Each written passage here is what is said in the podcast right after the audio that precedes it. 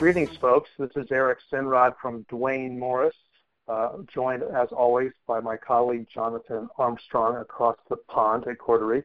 And we're, um, we're bringing you uh, the weekly Tech Law 10, all things new and different at the intersection of law and technology. And Jonathan, speaking of which, some little birdie is telling me you're thinking about tweets or tweeting or something. I am, Eric, and uh, it's that time of year when a lot of people over here in the UK are preparing their university applications. And we've talked about this before, but for a number of years, I've done an exercise where I go into a school and look at particularly uh, girls who want to get into the law and see if I can give them a hand with presenting themselves in the best possible manner and giving them a mock interview. And one of the things I always do is go through their social media accounts to have a look at if there are things that might impair them in their uh, applications either to university or for eventual jobs. And almost always you find something. This year, for example, one of the candidates said that she actually wanted to be an author rather than a lawyer, which of course could be career limiting when she tells people in an interview that she's always wanted to be a lawyer. But more damagingly, she's obviously got friends who have a form of street speak, let's say, without sounding too old, which includes uh, profanities, which obviously isn't the greatest idea to have on your social media profile when you're going for a job.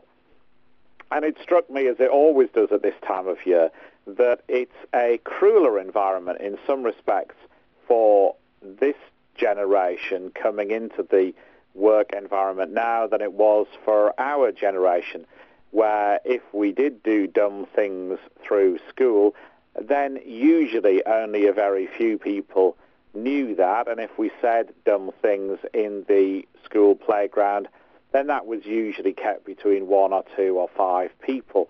Whereas now, of course, a lot of this, what we might call banter or chatter or bravado, happens on Twitter. And we've had a few celebrity examples of this. I'm using celebrity in the loosest form of the word recently as well. In the UK, we have a quiz show, well, um, a reality, semi-reality show. I don't know whether you have it called I'm a Celebrity, Get Me Out of Here. To be honest, it's not a program I'm a great fan of. It gets uh, celebrities. I use that in the loosest form of the word, despite um, loosely knowing one of the current batch. They're not A-list celebrities. You're not going to find J-Lo and uh, Jay-Z in there, for example. And they did have, uh, in this year, uh, an individual called Jack Maynard. Now, again, I'm sounding incredibly old. I couldn't tell you what Jack Maynard's famous for. He's not famous in my household. But he was 22 uh, years old, or he is 22 years old. And he has been expelled from the show and sent home for some tweets that he sent in June 2011. Now, these ch- tweets uh, aren't acceptable. I'm not going to defend them in any way. Safe to say that at the time, he, of course, was 16 years old. And what he seems to be saying is, my 22-year-old self doesn't like my 16-year-old self, and in some respects, ought I to be um, expelled, if you like, now for something that I said when I was 16 years of old, uh, uh, uh, of mm-hmm. age. And I believe that on your side of the pond, again, I'm sorry to say you're more in tune than youth culture uh, than, than I am, Eric, that the YouTuber Zoella has had a uh, similar sort of um, uh, issues as well with tweets that she had sent that in the cold light of day don't stand up to scrutiny, particularly in you know, the the changes in attitude that we've had post Weinstein, etc., etc.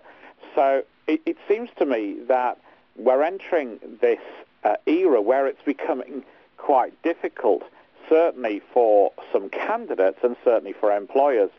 I read an interesting article in uh, Chicago when I was over there about a year ago, uh, and it was about a bar group that they decided as a matter of principle that they would never employ anyone with visible tattoos. And they'd had to change their policy because they just didn't see any candidates for bar work without visible tattoos. And I'm wondering if we're getting a little bit like that with Twitter and social media now, particularly in the sort of under 30 generation, where I think many people do regret messages that they sent, usually late on a Friday night when they are tired and emotional. But we're also seeing that in terms of politicians as well, certainly over here in the UK. There has been, I guess, an expanded definition of what is unacceptable behaviour. And again, I'm not defending some uh, uh, politicians here who seem to have committed criminal offences. I'm not defending that in any way.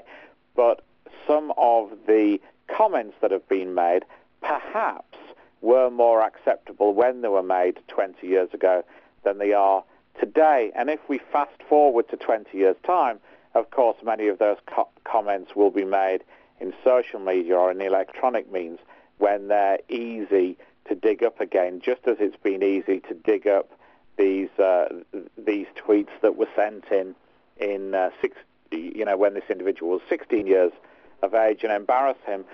So I don't know what the answer is, but it just seems to me that we're heading for a particular big issue. I think when we're going to judge people this uh, uh, this young by what they did when they were young.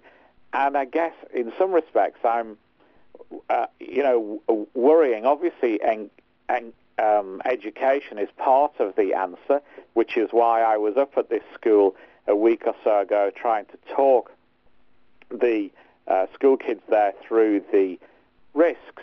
And obviously, we have to uh, try and educate our 16-year-old selves to uh, look at the world as our 25-year-old selves would wish them to. But again, that sounds slightly puritanical almost as an answer, Eric. And I'm wondering if it's a situation you're seeing on your side of the pond as well. Well, a little bit of what you're describing um, reminds me about our discussions having to do with the right to be forgotten and how much mm-hmm. of what you have said online or done that's captured online, you know, will will follow you into the future. And at what point are you allowed to get a clean break and, and reinvent yourself? So I think there is a little bit of a tie in there, don't you think? That's my first comment. Yeah, I think that's definitely right. Uh, we've got some interesting cases on the right to be forgotten at the moment. You'll remember that it's a judge-made right, going back to a case against Google. Uh, the right mm-hmm. to be forgotten isn't extensive. The courts have knocked back an Italian claim. There's a French case going on at the moment and of course, on 25th of May 2018, the statutory right to be forgotten comes in, which might help resolve some of these cases, particularly for those who were young when they made their uh, remarks initially. Right, and you know, I you know I teach at the university level, uh, and I have quite a number of students who are between the ages of actually as young as 17 up to about 25, and when I ask them the question, you know, do you believe that the right to be forgotten is a right that we should embrace here in the United States? Uh, they generally say yes. Um, they'd like to be able to reinvent themselves and not be followed by their prior statements and conduct. And then, you know, when it comes to, you know, judging and, you know, whether a later generation might be deemed more puritanical vis-a-vis a newer generation, I mean, I think that's a good point. I mean, obviously there's certain standards and certain lines that shouldn't be crossed. Like as you mentioned, you know, criminal behavior, you know, needs to be dealt with, uh, and there's certain sort of moral and ethical values that persist over time and through generations. So when it comes to things like tattoos, you might find this interesting, Jonathan.